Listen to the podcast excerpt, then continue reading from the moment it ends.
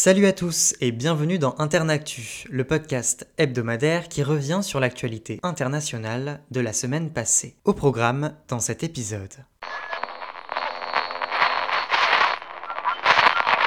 Sur le front de la guerre en Ukraine, la contre-offensive de Kiev s'est définitivement mise en place. Ces derniers jours, les attaques de l'armée ukrainienne se sont multipliées, notamment dans le sud de l'Ukraine. Vendredi, le président ukrainien Volodymyr Zelensky a exclu toute négociation avec la Russie à l'issue de sa rencontre avec des dirigeants africains venus tenter une médiation entre les deux parties. Le président sud-africain Cyril Ramaphosa a pour sa part appelé les deux pays à, je cite, la désescalade. De son côté, Vladimir Poutine a confirmé avoir transféré à la Biélorussie des premières ogives nucléaires. Ce ne sont que les premières. D'ici à la fin de l'été, la fin de l'année, nous achèverons totalement, entièrement ce travail, a-t-il déclaré lors d'un forum économique à Saint-Pétersbourg. Le président russe reste convaincu que la contre-offensive ukrainienne n'a, je cite, aucune chance de réussir. Jeudi, le directeur de l'Agence internationale de l'énergie atomique, Raphaël Grossi, a visité la centrale nucléaire de Zaporizhia occupée par la Russie et fragilisée par la destruction du barrage de Kakovka la semaine dernière. Dans l'après-midi, il a estimé que la situation y était grave, mais en cours de stabilisation.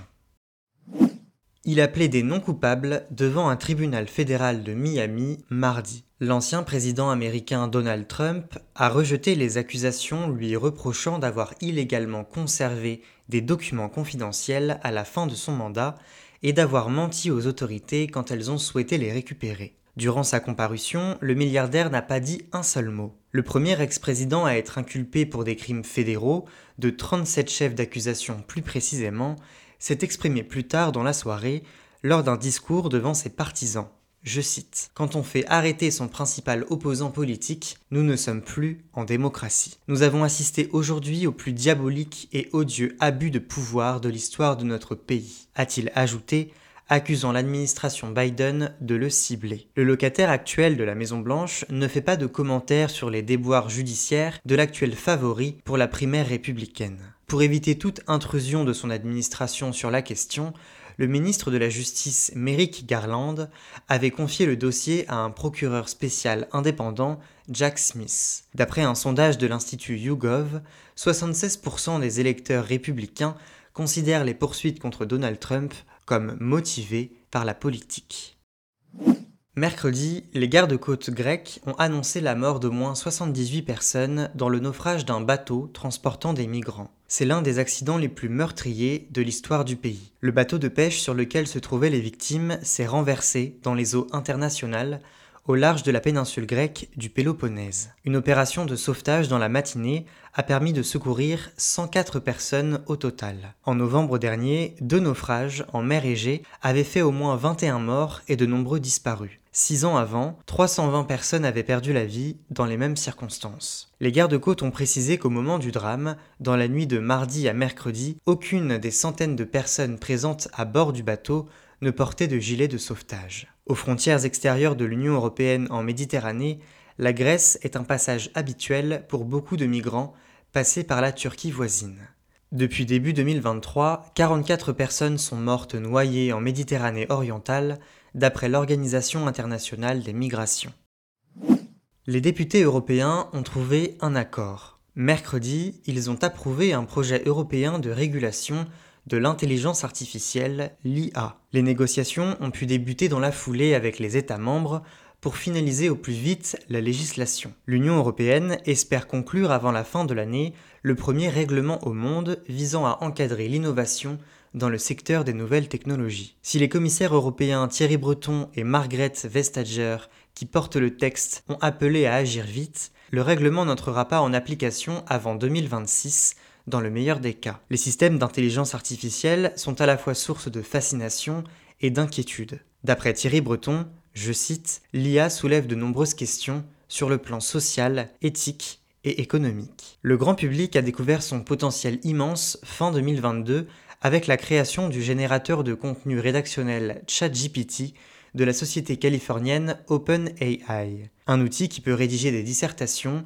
des traductions ou des poèmes en quelques secondes. Pour lutter contre les risques, et lutter notamment contre les risques de manipulation de l'opinion, le texte législatif imposera des contrôles reposant d'abord sur les entreprises.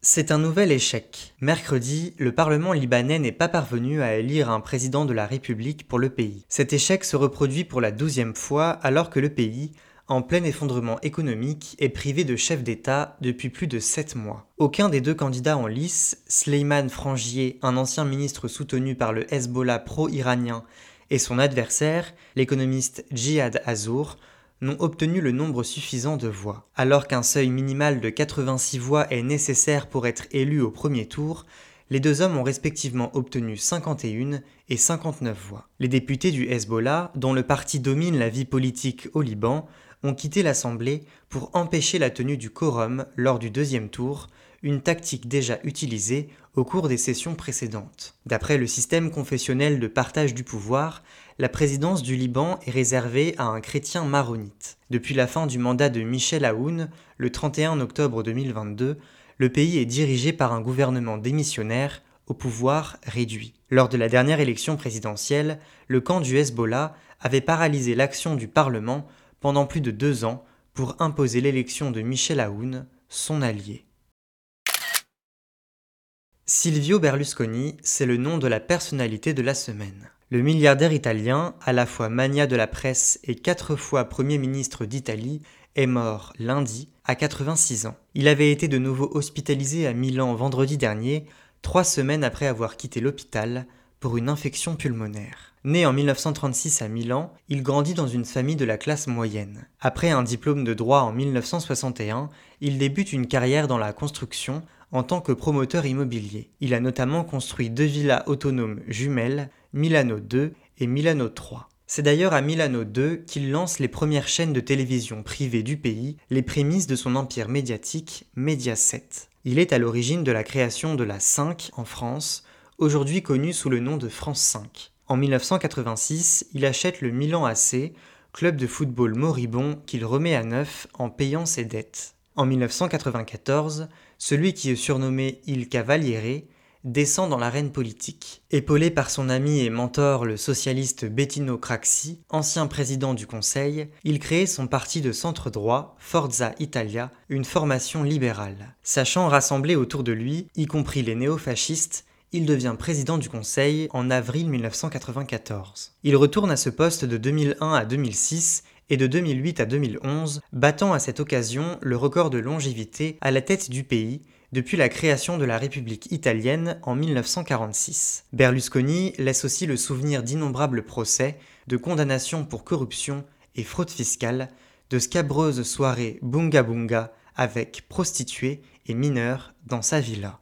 Figure emblématique du paysage politique italien, il a autant suscité l'adulation que le dégoût de la part de la population italienne. Il laisse derrière lui cinq enfants et une fortune de près de 6 milliards d'euros. Son parti orphelin, relégué à un rôle d'arbitre entre ses alliés droitiers Matteo Salvini et Giorgia Meloni, pourrait bien ne pas survivre.